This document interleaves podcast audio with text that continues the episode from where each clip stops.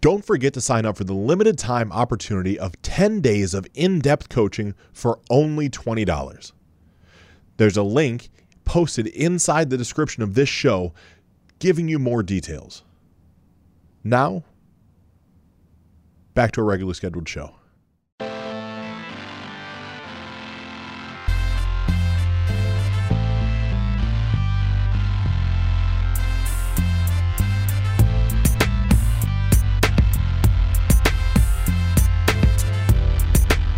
This is 15 Minutes of Freedom. I'm your host, Ryan Idell, and today, live from the studio, Dan Rosu, owner of State of Mind Apparel. Dan, how you doing, buddy? Good. How you doing? I'm incredible. So, to set the tone for this interview, it's much different than most of the interviews that I conduct. Dan not only is in the studio, but Dan's been a friend, I'll say an acquaintance for a few years, mm-hmm. but now a friend certainly for, I feel like a year, right? Yeah. I'm not really running a stopwatch on it, but we we connect pretty often. Right, right. And through that connection, there's been this divine orchestration. Dan and I laughingly say, right, a coincidence, but that's never really what it is.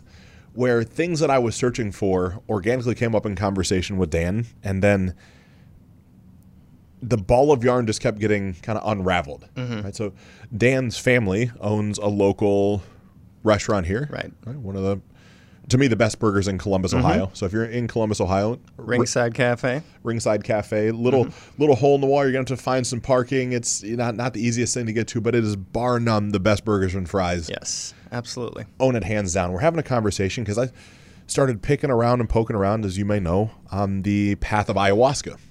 Right, and I had no idea what Dan had ever done in his life or where things went. Like I knew Dan from State of Mind, and I knew Dan from Ringside, and that's about it, right? Mm-hmm. We, we, fitness and some stuff like that, just general acquaintances. And then all of a sudden it was like a bolt of lightning. Like, wait, time out. Because you've had multiple experiences with ayahuasca. Yes. And when we say multiple, what's multiple look like for you?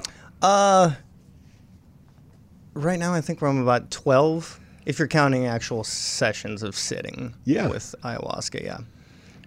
And it was so fascinating, right? Because at the point in which this first came up for me, there was this preconceived notion that I had that look anybody that does ayahuasca or you know any of these psychedelics they, they fit this certain box right they had mm-hmm. to be mm-hmm. what I'll call hippies they had to be out Hippie, there they had right. well you know what I, you know not not a no, business owner you. right yeah. at that point this was so long ago this is before I became aware of like the Aubrey Marcuses of the world and mm-hmm. all these mm-hmm. people that Joe Rogans that are no no no that's a good right, path right. to go you're the first business owner that I knew that was just open like yeah you know I've, I've done X Y and Z and here's how it worked and mm-hmm it was just the most fascinating conversation where I think Lindsay and I ended up sitting down at yeah, ringside. I don't even know how it came about. Like four times longer than normal meal would take mm-hmm. at the mm-hmm. restaurant. So I would love to unpackage, Dan, a little bit about your path as it pertains to ayahuasca, where you went, what your experiences were, right? And all the background and state of mind and mm-hmm. just all the things you have, right? O- open forum for you. All right.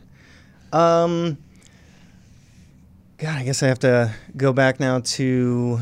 I mean, the first time it's so weird because um, once you're in the community with a lot of the people that are, you know, in the medicine community and and people that use ayahuasca, whether it's you know throughout the country or in Peru or whatnot, they um, they tend to say that it almost finds you like when you're ready to have the experience for it, and I know it seems kind of like off to where people are like, oh yeah, you know, like it comes to finding. But once you once you start to realize how everything just is connected in the world and the things you're looking for tend to happen upon you more than you happen upon them, uh, you start to realize that there's more truth to that. So I guess it was just after, you know, being like you mentioned in the restaurant business for for so long. Um, and everything was going good and stuff. You know, I was still doing well. You know, the money's there, but it's like once you get older, you get past your 20s and in your 30s, you know, you start to question more things about life and. You know, what am I doing? Is this really what's going to make me happy? Do I want to start a family? Do I want to do that? You know, I mean, you're just you have those questions that start to kind of roll around in your mind.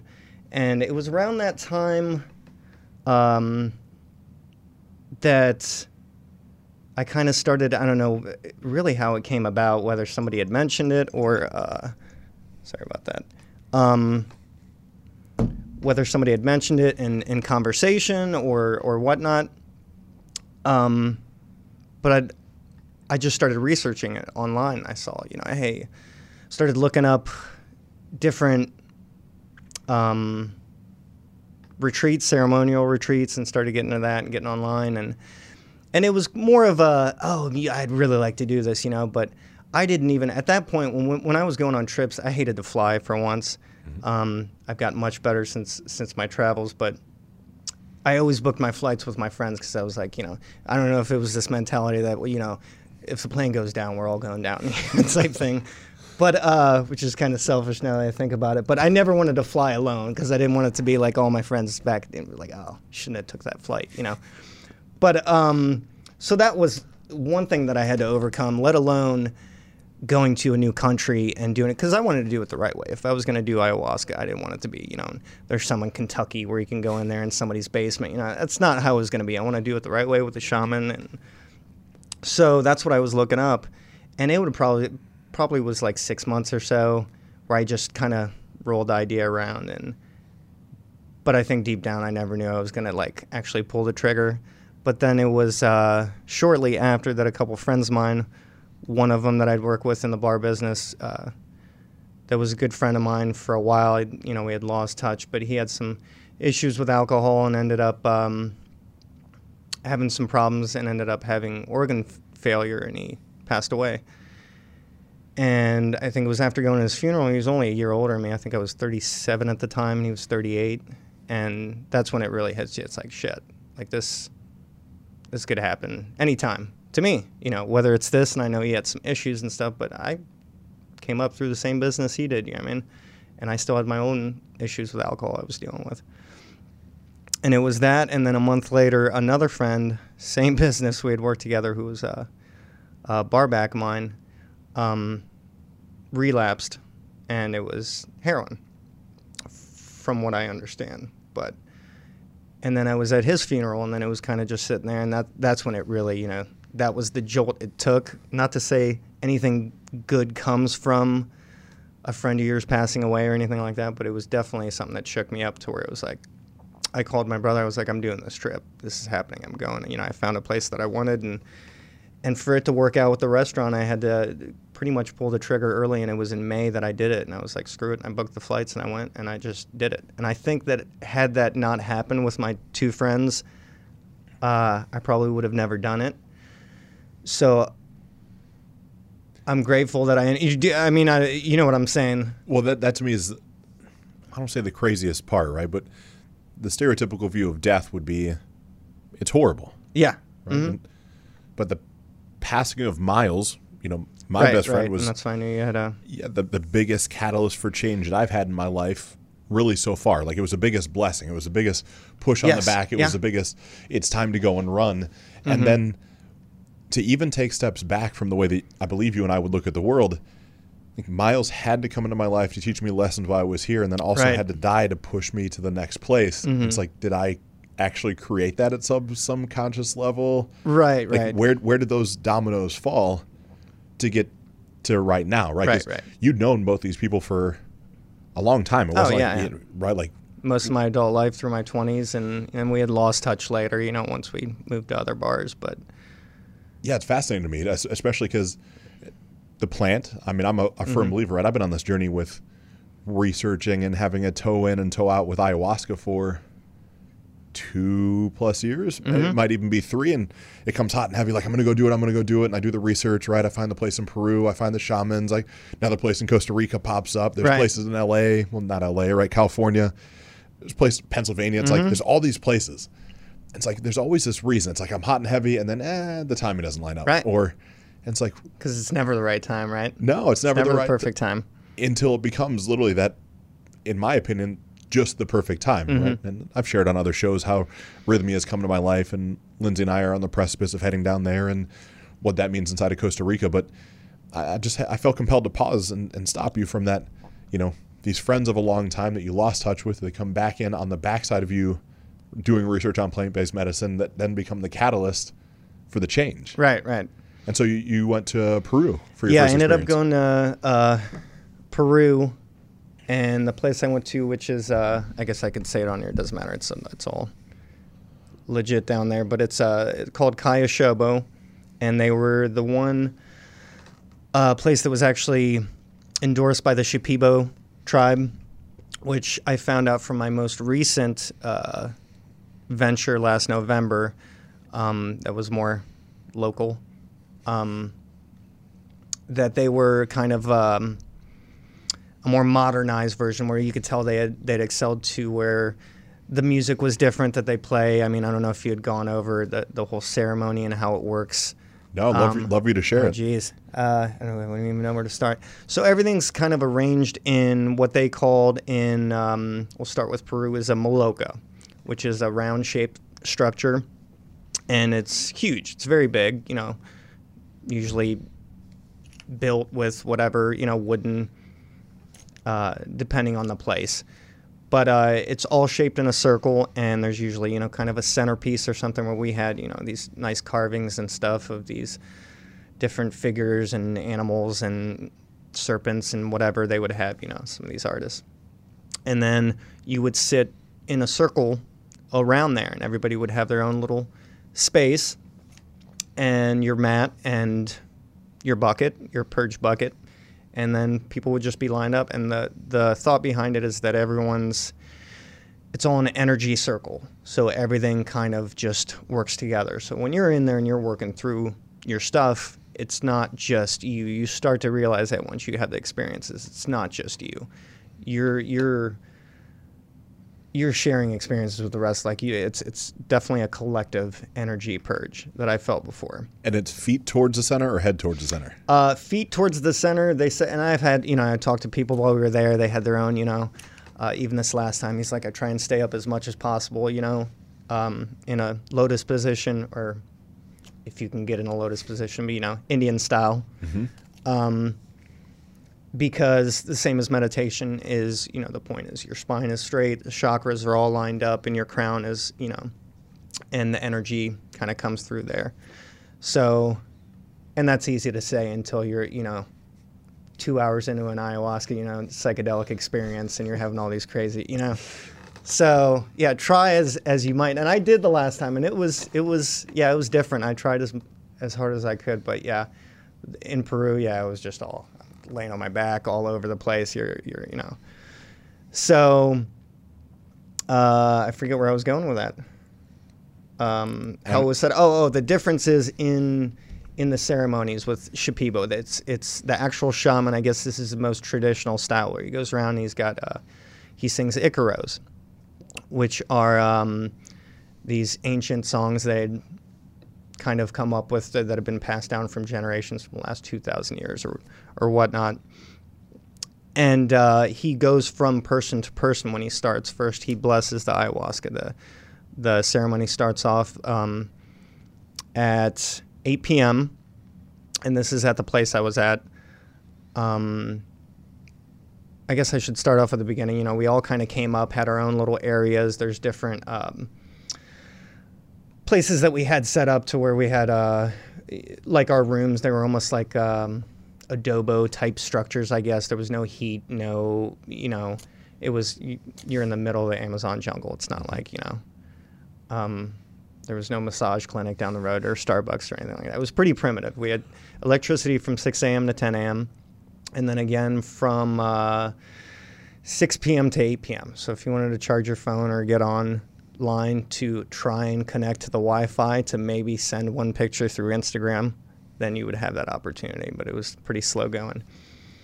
But uh, we usually fasted all day. We would eat breakfast on the days that we had ceremony. And what I found out recently uh, from some of the other, you know, these um, this other organization, I would guess I would say where we had two ceremonies. It was a, a five day retreat and two ceremonies. And when I t- told them what we did in Peru, they were pretty surprised. We had it was an 11 day retreat, and we did it every day but Wednesday and Sunday. So you got to think every night for a good six hours, you're pretty much out of your mind. Um, so we would have breakfast, lunch, and then after lunch, you wouldn't eat at all until came ceremony time. And then what you would want to do is kind of sit, meditate, set an intention, which I found out was uh, after all the experiences definitely had a, a an impact on the experience is setting an intention because it took me right where I wanted to go, right what I was asking as far as your question, what you need. You know I mean? Or you could just say, "Hey, teach me what I need to know," type thing. And um, but yeah, so then we'd sit there. Lights would go out. You'd know when we lined up when it was ready because lights would click off outside the Maloca and the entire compound.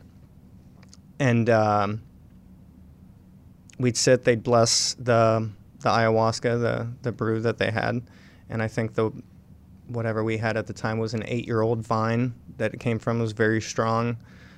Um, and he'd go through the process. Very kind of spiritual and uh, similar to what you would see in, I guess, uh, organized some organized religions. You know, as far as the whether or not how much effect it has on it, or if it's tradition. You know, who's who's to say? But uh, they would go through that, and then we would sit at our own area, and then they would call us up one by one, starting you know with one person, and they would just go around. One person would go drink, and then um, they gave us a tester kind of um, sample just to see because not everybody reacts the same, you know, to a certain dose. It's the same as any psychedelic. You know, it doesn't it doesn't even matter by body weight. Some people are just more, um, I don't know, susceptible to to, you know what I mean. So, so the first night was pretty pretty mild. You know, it wasn't. I didn't get a lot from it, but um, the fact that we're doing it nine more times, you know, it's like okay, well, we can just kind of ease into it. So it was fine. And um, Now, when you say you didn't get much from it, was there any sort of, you know, yeah, I mean, there was effect? definitely there was a little bit of an effect, almost like kind of just a mild body tingling buzz type thing. You know what I mean?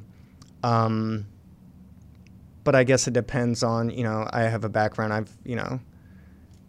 Um, I've tried my fair share of different you know. Um, recreational drugs and stuff. So I don't know if that had an effect of of knowing what you know. But um, yeah, pretty mild for me. But there was you know there was one girl from uh, Germany. We had a pretty wide range of people there. A girl from Germany, um, Germany, who was very uh, her tolerance or whatever too was low. But she, I mean, she went through the full experience. I'm pretty sure off like the the mini dose they gave us. So I'm pretty sure they stuck with her uh, for that for a while. And then um, the two guys that I became friends with from Latvia, um, uh, they were really good guys, and I was close to them since I, you know, I have Eastern European background. And um, but they had their own experiences with with psychedelics, mushrooms, you know, psilocybin, same way. So we kind of talked about what we thought in comparison to that, you know. Um, so they they would tend to take a little bit more too, you know, and I asked for for more. You can go back up. You can always ask for a second dose, which I found out one one of the experiences was a was a terrible idea at the time. Um, More but- is not always better. no, no, and it did. I mean, and that's what they say is you get up when it's it's all in your mindset. I mean, when I was younger and I would take, you know, because I I tried LSD when I was I think 16, 17, you know, and that we were kids, had no idea what we were taking. You know, to me it was super hardcore drug, and for a 16 year old, that's quite a bit. But I wasn't in the in the mindset to where you know when something bad happened or if we did something and it was going down, you know, even in my 20s having you know experiences with with um, mushrooms it was the same way. Oh, it was a bad trip. But then once you start to get older and start to respect it as medicine more you start to realize that yeah there's some euphoric times with it and some good experiences but it also can go downhill quickly too you know what i mean? But that's part of um, that's part of the process, and there's always healing in that too. And from what I've learned through not even just psychedelics, a lot of the speakers, uh, like Kyle Cease, the one that I uh, go to see that I'm going to his retreat in California soon, um, he talks about feeling through things. It's it's getting emotions out of you. So people suppress a lot of stuff. And I think that's what a lot of the problem is with PTSD, with relationships, with death, with everything. We're supposed to feel it. And his line that was very profound to me was, um, "We're not we're not here to feel happy. We're here to feel fully, and we have to. There's no just feeling happy all the time. You know, there's all these books on happiness and everything. We have to go through the entire spectrum of feelings because that's what makes us who we are. I mean, we have to go through it. and and it's perspective too. Without without sadness, you'll never have happiness. I mean, and I don't think people realize that. Well, I, I love that because it's like this cosmic or karmic balance or reset, right? Let's imagine there's six, eight, ten months, uh, maybe it's 10 years of just consistent what feels like happiness. Then all of a sudden you need recalibrated, right? Mm-hmm. So there's this little period of loss or sadness or lack because without that, how would you fully realize just how great the past 10 years yeah. were or what you're capable of growing into after that pain? But most of us lean away from that pain of sadness, right? Mm-hmm. The pain of frustration and hurt and I love Kyle's work, right? It's yeah. somebody I haven't shared much on the podcast with, but he's he's phenomenal, right? Yeah. And I don't, but yeah, continue. No, no, and they're in the same, and it's just, it's that that knowing of, and it's part of the reason I like Ohio. Like, you know, sometimes the winters suck and whatever, but I could almost guarantee I enjoy when springtime springtime comes more than somebody that's in Miami mm-hmm. because it's just what it is to them. You know I mean, and I used this analogy with somebody, one of my friends the other day. It's like, because I had some back pain I was I was dealing with, and I had some shooting spasms and stuff, and it brought me down to like the kitchen floor where I was incapacitated, and it was so painful. But I remember having these thoughts in my head. I mean, it was almost hit points of, of like borderline euphoria of just how bad it hurt to where it just took me to a different place. Almost like Ram Dass talks about how the pain brought him grace, like it brought him closer to God. Mm-hmm. And I don't want to like sensationalize it too much, but it was pretty painful. And it got me to that point, And it also made me realize I was like, man, what I'd give just to be able to get up and walk and go down and be with my neighbors and just walk outside right now. To where yesterday I couldn't give a shit less. I could be outside having a walk next to the dog and and I'd be inside my head worried about my problems. You know what I mean? to where now I have more of an appreciation. Like just now, even every day, the last couple weeks, the fact that my back's been better, you know, what I mean, it makes me appreciate life more. Same as when you're sick and you can't breathe out of your nose. Any other time when you can breathe, you know, what I mean, you don't. We take it for granted. yeah, I mean, it feels great. Yeah. And you sit there when you're sick and your nose is clogged up and you can't breathe for shit. You have to breathe out of your mouth, which is terrible. And you're trying to go to bed, and it's like, you know what I mean? Absolutely. And you need that to, to make you appreciate, you know. Mm-hmm.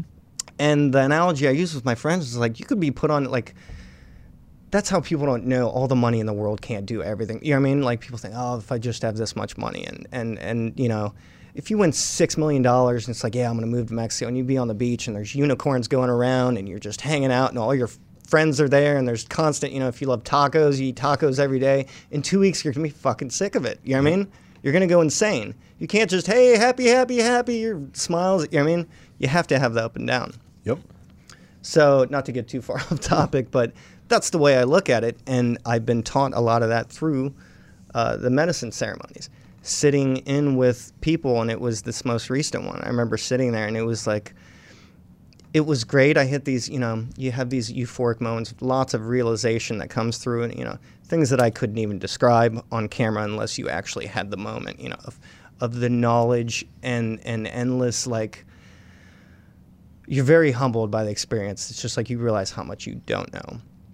But then, as soon as she stopped singing like some of the hymns in Icaros, uh, you could tell the negative energy start to creep in, and it's can get pretty scary and you have to sit through it and it's sitting there and i remember that was the most i had felt that i, I had kind of taken a next level approach to okay i can sit with this. I can do this. I'm not going to attach myself to the pain and say this is terrible. What's happening? Oh, shit i'm having a bad trip. Oh no i took too much which is constantly what went through my head and some of the experiences in peru and you just sit with it and knew that this is just what has to happen. There's something coming out of me. There's these emotions that are in here, and and I've even heard stories of, of it being energy that's locked in you from from ancestral, you know, uh, uh, things from your forefathers and whatever it could be. Like who knows where this stuff's coming from. Mm-hmm. But whatever it is, you have to kind of just sit with it and let it go. And Kyle Cease talks about that. When you meditate, some rough stuff comes up. You'll have to cry. I think that's why guys are so screwed up. Is all this uh, stigma of you know we can't cry because we're not manly, and we don't let it out, and shit causes problems, right? So, but when you're there, I mean, it'll come out when you're having this experience. Yeah. The laughing, the crying, that it's. And I remember sitting there, and everyone's. It hit this moment where you could tell, where I could feel it creeping in, where it was very like this negative energy. Right when she stopped, kind of uh, singing her hymns, and it was almost like, okay, she finished and let it out, and everyone collectively grabbed their buckets, and people were throwing up, and and very loud. People were crying, you know, and it's. Um, I personally don't purge through that end, so it's I'm not big on throwing up. So it's it's I'm one of the few people, I guess. I don't know. Everyone's different, but I'd say like 80, 90 percent of the people definitely purge and throw up. So uh, during that purging process, right, you're under the influence of the medicine. Mm-hmm. You're lucid enough, but also conscientious enough to realize, right? You open your eyes and you you can physically see people vomiting, Yes. right? Yeah. Like it's not like you're, you know, blasting off into space somewhere and although you're laying back on the mat and you know all is well in the world. Mm-hmm. You hear the vomit, you sit up, you look, and you say, "Oh, that's that's John purging." Like it's very very clear and Mm-hmm. yeah, apparent. yeah. Yeah. It is. You're still. I mean, you're. Um, you're still. Most of any of the visual that I get is mostly in. In my mind's eye, third eye, almost like a projector screen. So that's why, and I get a lot of geometric type. Excuse me. Shapes and things like that, and other people see serpents and animals and clear images. It's everyone's different, but um, but yeah, when you open up your eye, it's definitely different. The shades are different. The things are, you know, I mean, and it depends on the dose. I mean, there was, um, at that time, it was very clear to me. But there was the one in Peru where I had taken that double dose, um, type thing. Uh, I don't know if you want. Go ahead. Yeah, I would love to go back to right. We we covered episode one, dose one in Peru, right? Okay. Small. yeah, I guess I could go through them. I wish I had. um, I had a notebook. I journaled after every. Um, Yeah, at least experience. At least the first time where you really felt it, right? I don't know if that was night two or three yeah, or four when I it came. I think it was the. s- I believe it was either the second or the third night. I think it was the second. And um, and I did want to add, if anybody's would be hearing this or listening that thinks, oh, this is crazy, it's out of reach, and these people are doing this just to go get fucked up or whatever it is. Like in preparation for this was was no, and you've I'm sure you've done the research. There's no alcohol, no sex, no. Sh- I mean, this is these are all the things that can mess with the spirit energy or the healing power of it. You have to cleanse yourself completely, including the um, Azucena, which is a horrible pre-experience that we have to purge that we take before. Uh, luckily, it's only one time. It's this plant medicine that they kind of clean up, and you just drink gallons of, of warm water in 85 degree, 90 degree heat in the jungle until you throw up, and it's terrible. But um, but in preparation, yeah, no no sex, no alcohol, no marijuana, no other psychedelics, no salt, no sugar, no caffeine. I mean, there was some that even said no avocados. I was like, you guys are absolutely insane. Uh, no meat, no dairy, which is fine for me. I don't, you know. Um, but it's absolutely treated as a medicine. It's it's not at all recreational. Nobody should think they go down there and be like, oh, this is great. And you can have very euphoric, f- great experiences and realizations, and but you can have some pretty terrible ones too. But um, yeah, I just wanted to put that out there. So as we're there, yeah, we're just kind of sitting there, and I, I started to get a lot of sense in later experiences that that it was a form of um, uh, almost like a like a clinic, like for people to, to clear their stuff because of the people we went through our stories and shared what issues we had, and everyone had some pretty you know. Um, some hardcore issues, and even me, I went down more for um, curiosity, but then I started to realize that I was drawn into it because of my problems with alcohol, which you know I wasn't getting up in the morning and you know grabbing the bottle of vodka like like uh, what's his name and leaving Las Vegas or whatever, but um, but it was five six night you know the days I wasn't drinking I was at home just having oh I, I didn't drink last night I only had five beers just watching TV, you know. Yeah. And I realized the the problems that caused on my memories. My memory was real bad. I never remembered my dreams, and that was one of the things I brought up. And and I started to realize, hey, maybe I do need some healing here. So, but yeah, to move on, it was the second experience, and I asked them, you know, could I have a little bit more? It was a little weak the first time, and they said, yeah. You go up there with the shaman, and they pour, and she had the. Oddly enough, they used a shot glass, like a full-on shot glass, and I even suggested to them to actually use a different glass because it's so. Uh, um, it's like an optical illusion with shot glasses because they're so bottom heavy and they fill them with glass that if you fill it up three quarters of the way and flip it over with your hand up, it it's the same amount as it is at the top from the if you know what I mean. Yep. But um, either way, they put more in for me, and it definitely worked. And that was probably when I got into it. It was um, similar to like a mushroom trip at first, but I could tell it was bringing me down to other levels as soon as I got into it. You know, and you have these insights coming through that are not necessarily verbal or visual, but it's just it speaks to you in a way that you couldn't describe. That's how you know that there's different planes of consciousness and reality out there that we can't understand because you don't know until you're there, until you're in the experience.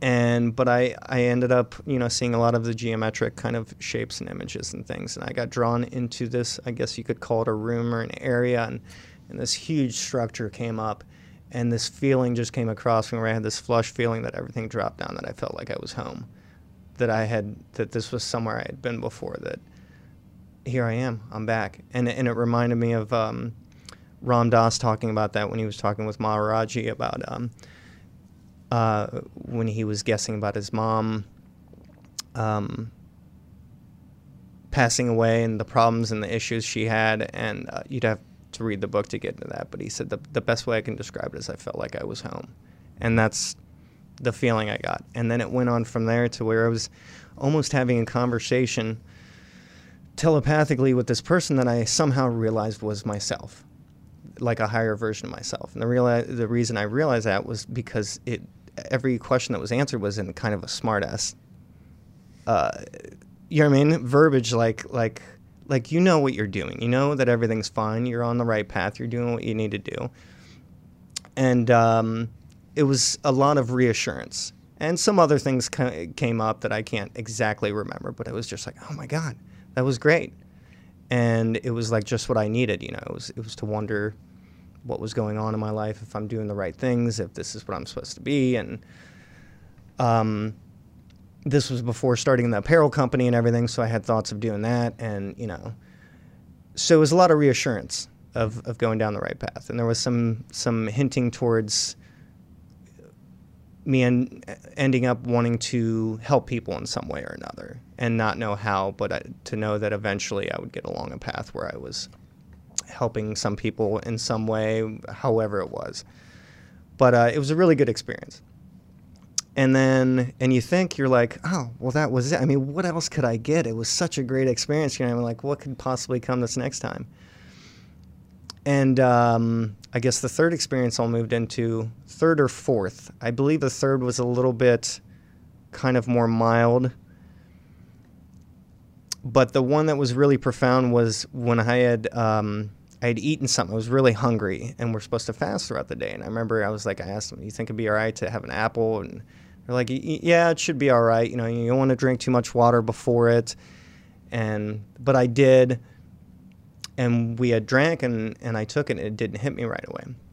So immediately I was inside my head. And that's been one of my problems, the monkey mind, you know, what's wrong, what happened and and I was like, did I drink too much water? Did I shouldn't eat the apple? And it was constantly that. Well, the intention that I had set was to um to cure this this monkey mind, this this constant incessant thinking of judging of what's going on, why did I do this? Oh, I shouldn't have done that or you know what I mean? That I feel like a lot of people have an issue with as well. But that was my intention that I'd set. And not even realizing, you know, as I'm going on and on and on inside my head, it's like, oh, this is going to kick in. Should I take more? Is this bad? You know, and it's like an hour and a half into it. And then all of a sudden, I get this same kind of rush and everything just drops. and my brain was completely clear, and I wasn't. There was no thoughts going through my head, and it was it was like it was like there was this fuzziness that it's been across my my mind since I was since I can remember that was just wiped away like windshield wipers and just gone, and it was complete bliss for two hours, and I even. Um, I didn't even care about the shaman singing his Icaros at the time. I got up to go to the bathroom, and um, and mind you, when you go outside, the Maloca's a good 50 yards away from the bathrooms. They had running waters in the outdoor bathrooms, but you have to carry a flashlight to look out for snakes and stuff that are going across the path. So, and I'm walking there, and, and at this point, I mean, even using the bathroom is blissful. you know what I mean? Like it's incredible, and that's it's that's the cool thing about it is you enjoy everything you're doing. I mean, and uh, and the purge in that sense is even enjoyable. You can feel that things are like you know. So I won't get too descriptive about it, but but when I came outside, I remember I just sat there and I looked up at the stars, and it was you know there's no light, no electricity there, so you're about as clear seeing the star to where you can see the stardust and everything, you know, and no clouds in the sky. And it was incredible.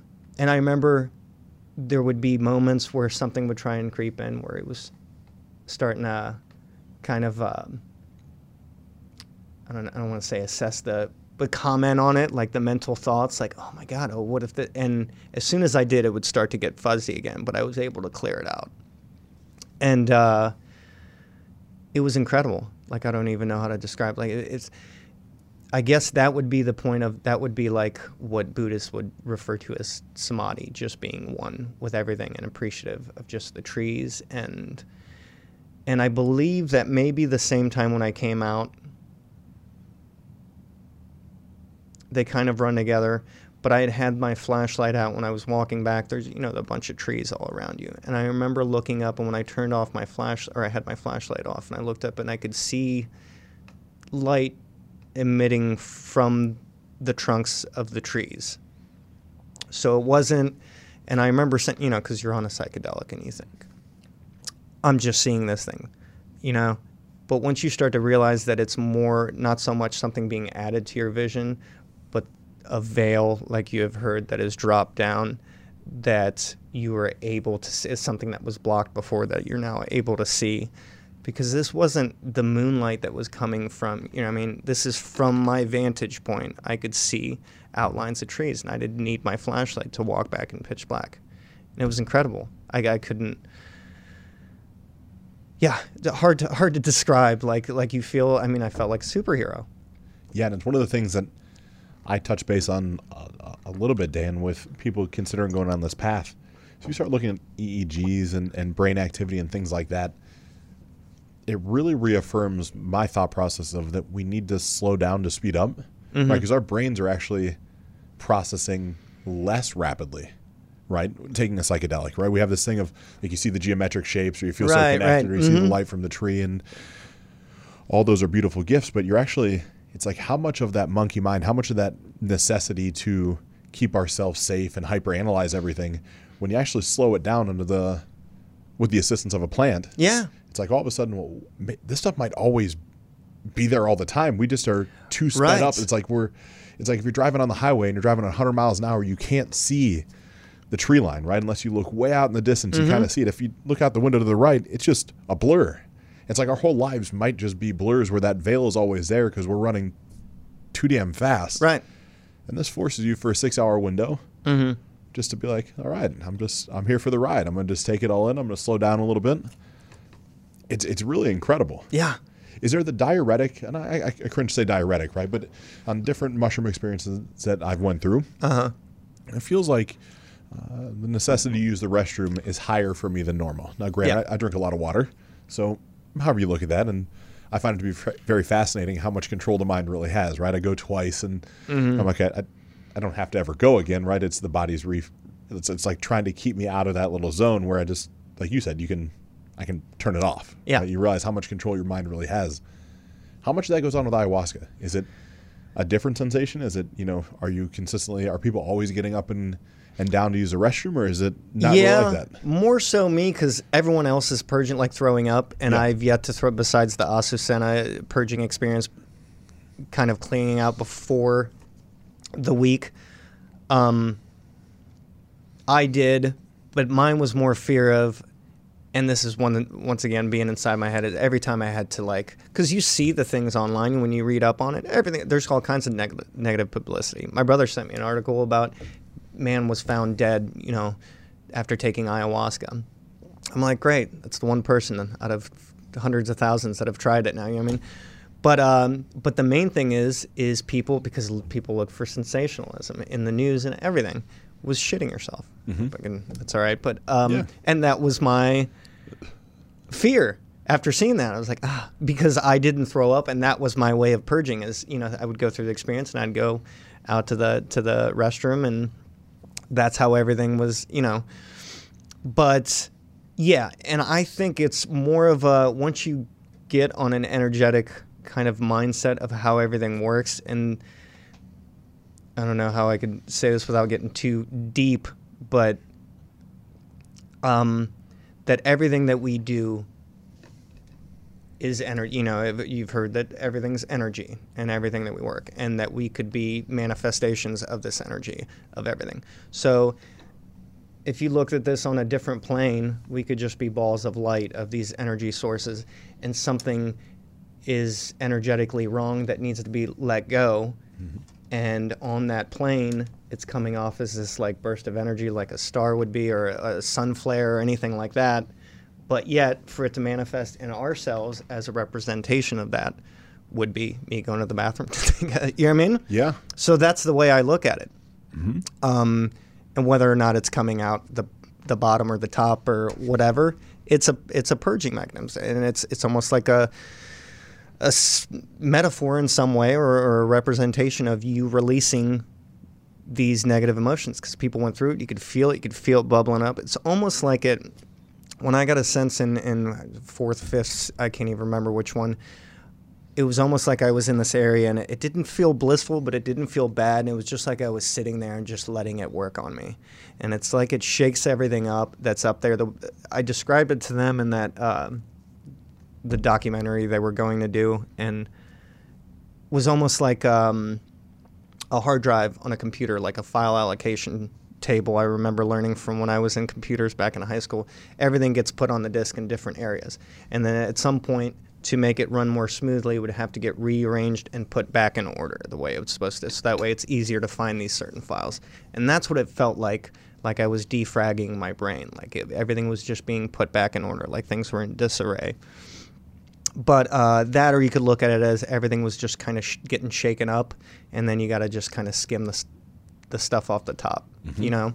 Like to get all the shit out and then and it definitely I- however you want to look at it it was it's you can see it as a healing experience. So that's why once you accept it even the negative times once you sit with it and you're like okay here comes the bad stuff if you don't look at it as this is a bad trip i shouldn't have done this i took too much just realize that things are coming up then it because nobody who's taken it even the one guy uh uh rivas from the one of the latvian brothers he was I remember I asked him, and every the poor guy, they had a lot of you know some issues they were dealing with, but I was like, so what was yours like? You know, and I had like a blissful, you know, pretty good experience thinking about things and these realizations. He was like, oh, it was lots of uh, uh, black death and like blood, and uh, just, and I'm just like, oh my god, this poor guy.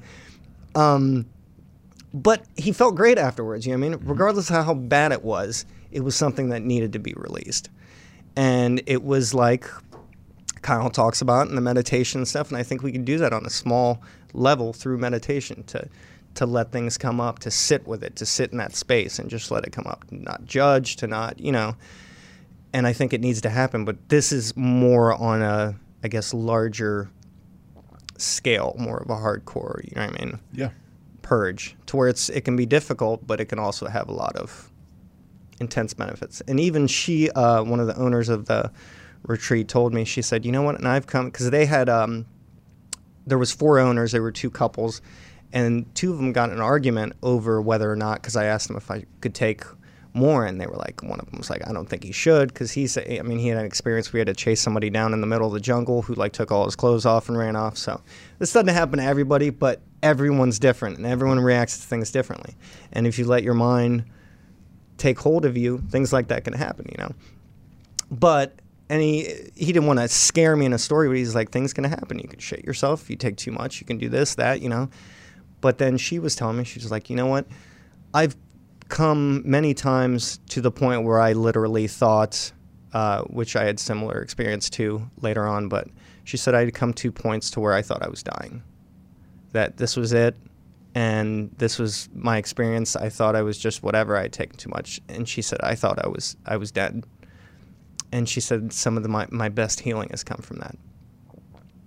So the deeper you go, the harder it is, the more benefit, and it's just peeling the layers off, mm-hmm. the layers of the onion, as they say. But uh, and I did ended up I did end up taking um, more. I think that was one of the later nights, and that was when we had a couple of the guys from the AJ Plus crew that was going to do the documentary, and that never still hasn't come about. So I don't know what they did with that, but they had given him. He had sat with us, the guy who was doing the special, and he had uh, taken a little bit of it and they gave him a smaller dose, same as all the rest of us, you know, at the beginning um, or the first day. And he wanted more and he went up to ask for more. And this was a time where it hadn't hit me. It had been an hour and a half. And I was like, okay, I think I just need more. Because I did, I, I didn't have really much of any effect and I remember he went up to take more, and then I went up, and they gave me another dose. And I thought they were going to give me, you know, maybe a quarter or a third more or something like that. And they give me pretty much a full other dose. So I doubled up on what I had earlier. And I ended up going to the bathroom to do my thing. And uh, I got in a habit, by the way, of initially going right there to, to pee or whatever I had to do right after I would take a dose. It was just my little, because you don't want to be super deep into it and getting to a point where you're like, you know, because it gets deep enough to where if you would open your eyes, yeah, things are going to be distorted and, you mm-hmm. know, and you don't want to have to go to the bathroom at that point. You want to be completely cleared out as much as possible.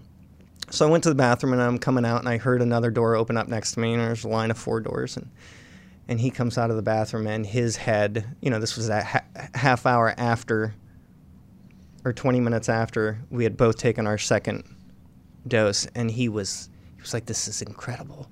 He's like, "What time is it?" And I said, "It's 9:30," or I was like 9:30, 9:45. He's like, "I thought it was 3 a.m." Like he completely lost the last five hours of his. He was that deep into it. So you definitely lose track, or can lose a track of uh, time and space in relation to how you look at it. You know. Mm-hmm.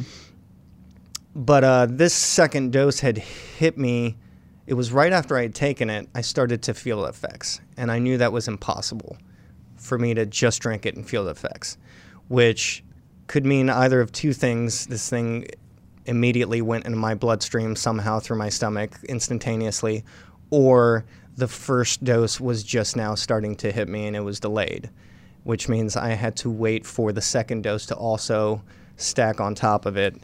And so there was a little bit of worry there and uh, and it definitely came through. And that that was one of my most difficult experiences to where it was good for a while, and then I just I started to feel. You know, as much as I thought I had control of the situation, and you think you do, and you think, "Oh, I got this," because you have one experience, and you're like, "I made it through all right. I'm good. I can handle this," you know.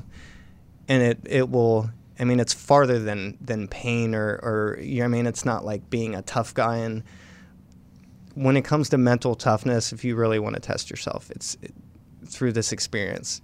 I don't think there's a person on the planet that couldn't be humbled mm-hmm. or made to cry and completely break down.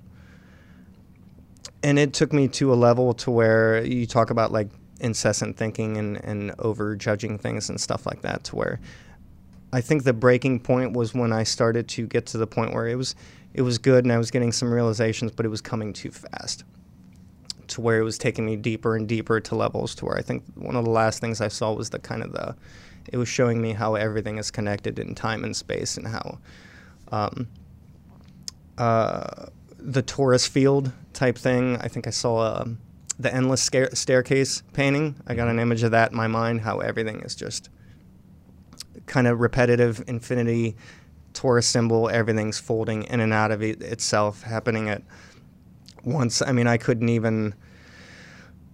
I lost it all after that. I was I was stuck in a place to where it was I was trying to grasp where I was, what I was doing, and it was constantly like I couldn't form a thought. I couldn't, and I don't know if it was just at the point of me to where I could have blasted off into that space that you would be with like a DMT trip or something like that, and I was grasping on a reality, and I think that was more the case.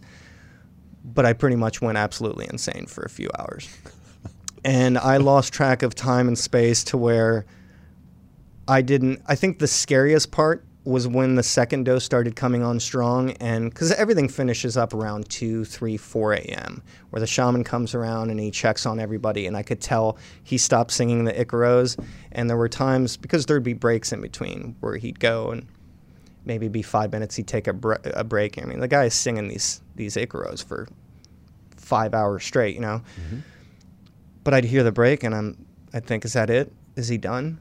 And I couldn't I couldn't tell because I, I had no I had no concept of, of how much time had passed. And it did come to that point where I knew it was done and I could hear people moving around and I was just entering my like so that was the scariest is people were it wasn't like this most recent area where they stay and everybody makes sure everyone's good until they're done with the experience. Like here, people just got up and left. They went back to the community and they'd go talk about their experiences. And I remember the shaman coming back, and, and I opened my eyes and I saw that the farthest person that was, you know, maybe 30, 40 feet across from the Maloca looked more like two or 300 feet away. Like it had, I was distorted in, in all sorts. Mm-hmm. And he came by and he was flicking his lighter. He would do that because there's no light and he would check on you. And I remember he'd go by and he'd flick his bic, literally.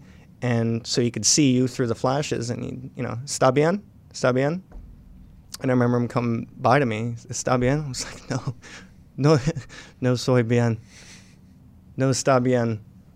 Estoy muy loco. I was like, I, I, couldn't even get words out, obviously, but I was like, please don't leave me. Mm-hmm. But he just kept walking by. So I'm just mm-hmm. kind of stuck there by myself, and I just had to sit through it. And it was for another hour or so. And I think the best moment was when I started to realize it was wearing off. And I remember hearing my two buddies, the guys from Latvia, I heard one of them and I could hear snickering and I thought they were laughing. But it was still so jumbled up to where I couldn't tell if it was them laughing or if it was crying because you're still a lot of things sound alike. I mean, so I started like trying to zone in. It took me maybe 25 minutes before I got up the courage um, and it could have been three minutes for all I knew. So I got up the courage to get up and go talk to him. So I finally I was like, fuck it. I need some I like I needed a human like reassurance from somebody.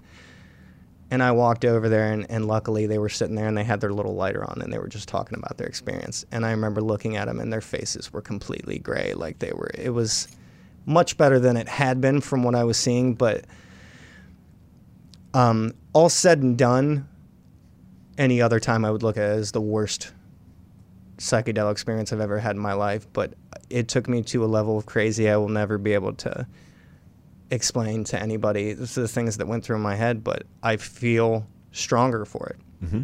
Like I feel like I needed to have that because that was that's probably my biggest fear, even aside from death. Like I would probably rather die than be stuck in that crazy mode for the rest of my. I mean, yep. and that was probably something that I had to be taken to to to get through to know, hey, I did this. I sat through it. It was hours long, and it was a fear, fear of separation from people, fear of connecting with other people, to have control over my own mind, to have my sanity. And I went through it, and I was. So yeah, that was that was probably the most intense. What I find so interesting, Dan, to is date I look at the construct of time as obviously man-made, mm-hmm. right? And we needed that for whatever the terms would be. Obviously, I know there's a lot of benefits of time. I'm not, I'm not bastardizing the thought of time. Yeah. But underneath the influence of plant, right? Whether again, my side has been mushrooms. I only know what I know from what I've been through. I have no right, idea what right. ayahuasca is yet like yet, but I will very shortly. Mm-hmm. right? Or something in the Excited for you. yeah, so am I. but or something like ayahuasca, it's like time just disappears, right? I remember the first, second time I experienced mushrooms, and it's like I sat up. I'm like, how in the world has this only been right an hour and twelve minutes? Right, I'm Mhm. making up a time. Right, it takes 45 minutes or so to to start warming up and kicking in. And I'm laying down and trying something different, and right, it was a float tank.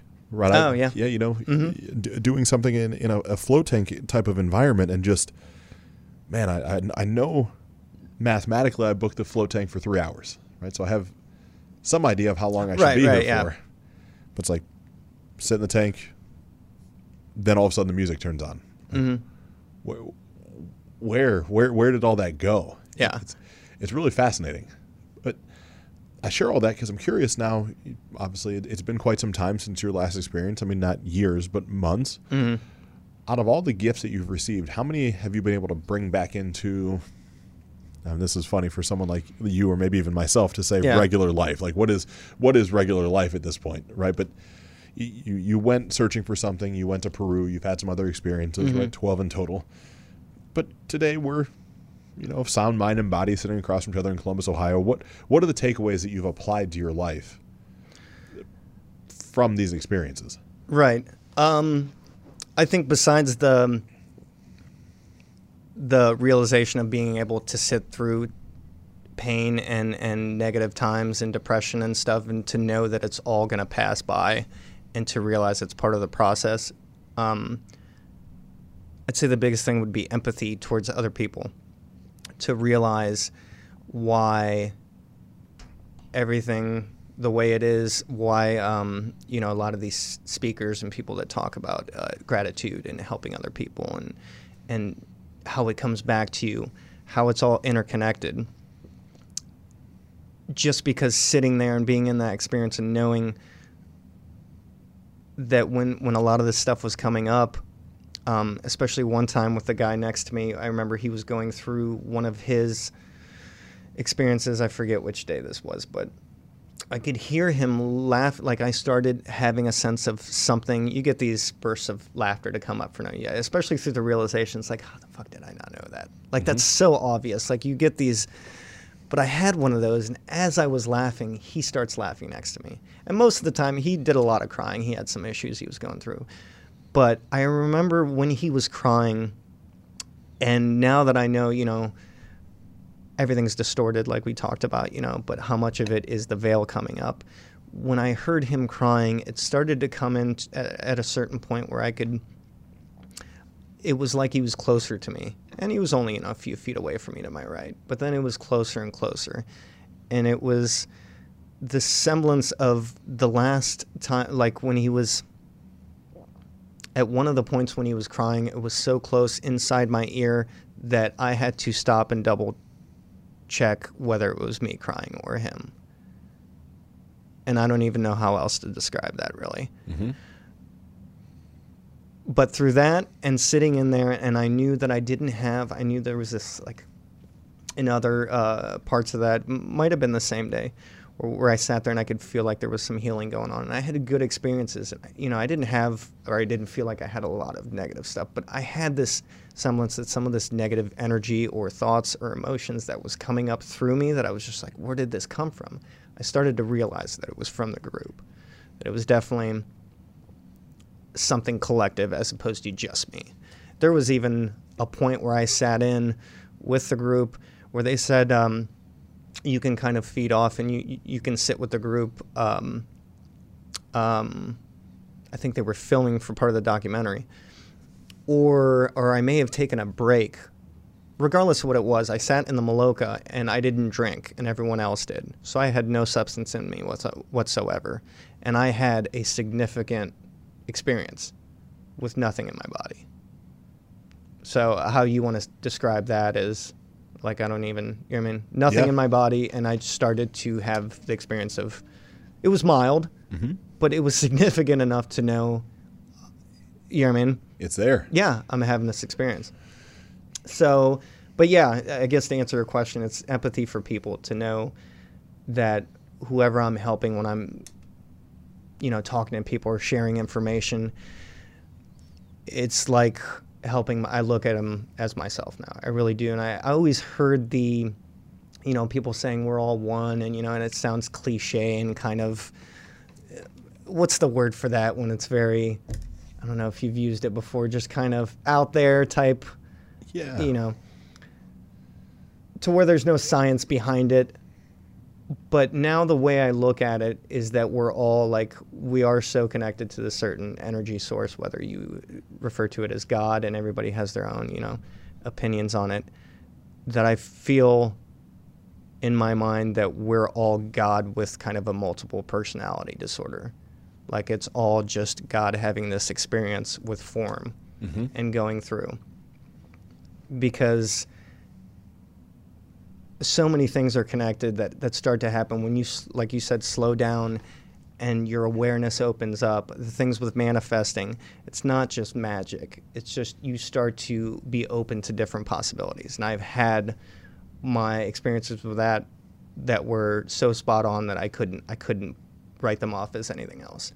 Well, yeah. I mean, literally, I think that's the perfect segue into our conversation, right? Mhm. We. It's been a handful of weeks since we spoke, right? We're Yeah. supposed to get together for something. It didn't work out the right way. Some left and right curveballs. That doesn't really much matter. Mm-hmm. Then Lindsay and I record our episode about, you know, heading down to Rythmia. Right. You find that or it comes across on social media in some platform or another. Maybe podcast. doesn't- I had seen it. I was watching it on on like I was going through my Amazon. I don't watch a lot of TV anymore, but every now and then, you know, I was at the restaurant. I was beat. I was like, I'll watch something. Nothing was loading, and I was like, you know what? I kept coming across this this one document, and I didn't even know it was ayahuasca. I knew it was something out in Peru, and I was like, well, I've been to Peru. Let's watch it. And then it came across, and I saw the guy, and then they mentioned Rythmia. I was like, oh, that's the place that some of these people from the Kyle Cease event were at. And Ryan talked about that. I was like, that's crazy. I was like, man, I'd like to go check that out. Oh, and this is the guy that you know, um, J- Jerry was it? yeah, Jerry yeah, Powell. Jerry. Um, yeah. So, and then I saw that, and then it was the next day, right? Mm-hmm. Me and you had talked, and it's just crazy how it came about. Yeah, and then uh, I had wanted to have you on the show, right? Yeah. For, for quite some time, right? So That's you, what it wa- You're right. messing on social media, you're sharing with me that you saw the documentary that ends Mm-hmm. up being not a segue into Rythmia, right? But Rythmia plays a, a role in this with, with Michelle Rodriguez. I can Yes. never I can never remember the name of the documentary. That's what I was. wa- It's uh, The Power of Truth, the something of truth. yeah, yeah. I kind of want to look it up now. I'm 100 percent going to cheat as we're talking. And look yeah, at my go phone, for it. Well, um, but yeah, it was that. And I remember seeing, and I had always wanted to kind of be more open about talking about my experiences, but I was like, I don't know how to go about just kind of. But I felt like people should know if people were curious. Not that, hey, everybody should go do ayahuasca, but if people were curious the way I was, and maybe they need a, a sign, like there, there'll be people that may see this, like, you know what, I had a thought about it, and this is my sign that I should that I need this, and I didn't know I was scared or whatever, and that was you know I mean that's how it works out. That's how we're all all this is connected to where these things just run together. It's you start to see that they're not coincidences as much as synchronicities. That I even read up on people with um, schizophrenia because if you've I'm super intrigued by them if you've heard anything about it, I never knew a lot about people with schizophrenia, but they're trying to cure something in them that I believe is almost a superpower for them. Mm-hmm. Now it's hard because they have to integrate it with everyday life, but they see connections in everything. I mean, they can read messages, some of them in license plates and things like that. And in my head, that's just whatever. I mean, to me, this is all one big, giant, balanced math equation. And that's what karma is, is something happens here, it's got to be balanced over there. It's not like, oh, I gave a dollar to this homeless man and God's going to recognize me by giving me a dollar tomorrow. You know what I mean? It's not, it's just a balance. It's just how it has. You punch somebody in the face over here, two weeks later, somebody's going to slap you across the face. You know what I mean? Yeah. It's just a balance of how things work. So it's not so much good or bad. And it gives me a whole new view on good and bad. It's not like me and Michelle Rodriguez points it out in that that it's it's uh, in the documentary that everyone's got their path, and hers is you know the path through love and helping people, or you know uh, a better path the way we would look at it. But there's other people out there that you know maybe murderers or people that kill people that are just they're going through their experience, and it's gonna happen. That's why it's hard. It's I don't want to be like super cynical about things that are going on in the world, but it's like once we solve one problem, another one's going to pop up. There's always going to be, you know what I mean? But I think collectively we can start to be more aware of it and start to. But I think a lot of those things have to happen. Trump has to happen for us to. Uh, I think I brought that up to you before. Like, I feel like he is the catalyst for a global purge that we need to realize there's a lot, a ton of issues that we need to. So the, the documentary we or- discussed is, or is the reality of truth. That was Okay, yeah. that, that was the name of the mm-hmm. documentary. I want to peel back before we take a, a at least a. We're going to put our toe in the conspiracy theory water. Right? Let's That's do some- it. Something you and I share, but prior to there's there's this part with sharing, right? Because you brought it up prior to us hopping on the microphone. I think it's incredibly important as you're listening that there's this part of life that both Dan and I agree need shared, right? And it's, it's uncomfortable because you hop on, we'll say Facebook, right? You go Mm-hmm. live in Facebook. You, we probably all have Facebook in one capacity or another, at least know what it is. You go live and you share something that's your version of truth, right? It's an experience you've had. Right. Nobody can take it away from you. It's your perception of what is real and what is what is pure and what is true because it's yours. Mm-hmm. And you share it. And you share it. You don't even know why, right? You feel compelled. There's not you don't have to be a quote unquote life coach. You don't have to be a guru. You don't have to be anything, right? Mm-hmm. For all I know, you're an accountant or a banker. But yet this thing happens, you want to hop on, you just feel compelled to share it. Call it intuition, call it God, Yeah. call it the collective consciousness. Somebody's tapping you on the shoulder saying, Yeah, really share that. Mm-hmm. What happens for most of us is that fear of rejection and judgment, right? Because we said 60 people are going to talk just more than likely something negative about that experience. Right. Maybe they won't say it outwardly to you. Maybe they'll say it to your buddies. Maybe say, who does this guy think he is? What, Mm-hmm. what what credentials does he have to share that information, that knowledge? Well, on the fact Yeah. that he went through it or she, right? Like And that brings up some of their own fears too. That is, probably most of the reason they're judging it. a hundred percent. Mm-hmm. But then you get into the one, two, three, seven people that happen to stumble across it that are afraid for judgment to like it or comment it, but watch the entire thing like, oh my god, that completely changed the perspective Mm-hmm. of, of what I thought to be possible in my life, and then that creates the spark to get them to make the shift they've been looking for. Right. And it's so impactful that it, it just takes the awareness that that's possible is really what it comes down Mm-hmm. to, right? Because Dan has recently started going live on Facebook a Right. little bit more, just Dan Rosu, R O S U. If you want to check him out and see what he's about and Mm-hmm. support you State of Mine, like that would be fantastic. It's an, an incredible Ohio-based custom, well, not Yeah. custom, I mean, Local apparel. Ohio-based Yeah. apparel. hmm really really cool stuff but you see that he started he starts sharing more and more videos and i'd love for you to share at least that little segue right in we don't have to name names but someone you had shared that somebody I've was got a list of people I wrote down right here. Uh-huh. to- no, publicly out. yeah of some people that said like you know who are you to be to be a coach and to share this information and it that was the catalyst right Yeah. that was the spark that you needed to be like "Man, screw this i'm i'm not saying i'm a coach but i'm going to share It was almost yeah, it was almost a combination of it because I had put that one video about fasting, you know, and it was I have a lot of people from that same retreat that that do Facebook lives and it's whatever, and I was like, oh, well, I don't need to do that. I don't have nobody really wants to hear what I have to say. I'm not that important. I'm not going to be a life coach. All these things are going through my head, but also realizing, hey, I have to do things to get out of my comfort zone, whether or not I'm going to speak or plan on doing my own podcast or be a coach, you know, whatever that would lead to you know, I'm going to end up talking to people, you know, in business through having events and stuff like that. Like I have to be a people person, and um, same with the bar. And I, I've kind of it comes a little more natural naturally to me to talk to people in general in public. Camera's a little different. So, like I said to you earlier, it's I'm not a shy person, but when you turn cameras on, yeah, it's a little different. This is going to be recorded. It's going to be out there forever, you know. So, and you have that stuff that goes in your head, and after a while, you get used to it, you know, and it's it becomes natural.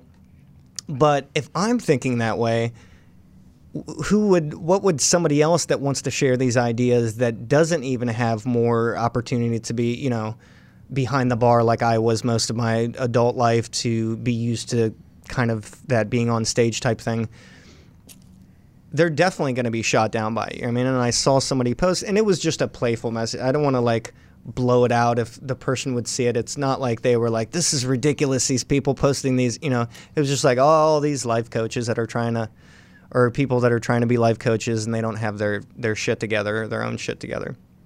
And then I'm like, wait a minute. I was like, I know quite a few people who uh, are doing things like that that speak on not even being coaching, you know, um like my friends in the fitness industry and stuff that do videos and everybody. But I know them personally and I know they don't have everything together. And why should they? And does it really even matter? As long as you're sharing stuff that you know that could be, even if you're, I don't want to look at it as like you're above somebody that you know more, you know something about this that they don't know. They may know more about sewing machines or, or fixing cars than you do. I mean, we all have our little tidbits of information we could share. And nobody's going to know it all. And I think that was the basis for it. Nobody knows everything. And even Kyle uh, talks about in his um, when he's on stage and when I went up there, it's it's incredible the energy, but you could tell he's like, I don't know what I'm about to say when I get up here. And he's mentions that he learns as he goes when he's up there and he's talking and whatever, and things come up, and that's the best way to go about it. And even me trying to come up here and do the podcast with with you, I was thinking, oh, you know, well, what, what do I want to cover if I talk about, you know, and I could have planned it out. And he and if I wouldn't have heard him say that, I probably would have done that. You know, I had this list of whatever, and had, you know, I mean, like if you do a speech, but it's never going to come out authentic. I mean, if you just are trying to have a list of everything, it's just it's like reading a book. Even Gary Vee, I listen to him. I love Gary Vee because he's so off the cuff, and hey, this is what I'm thinking, and the way he documents, and I, I love the idea of that. Mm-hmm. I got his book, and I listened to an audiobook, and it kind of sucks because him reading a book is nowhere near as good as the energy he has when these ideas are coming through him. And he goes off script a lot in his book, but when it happens, it's that's the perfect example of it's not me.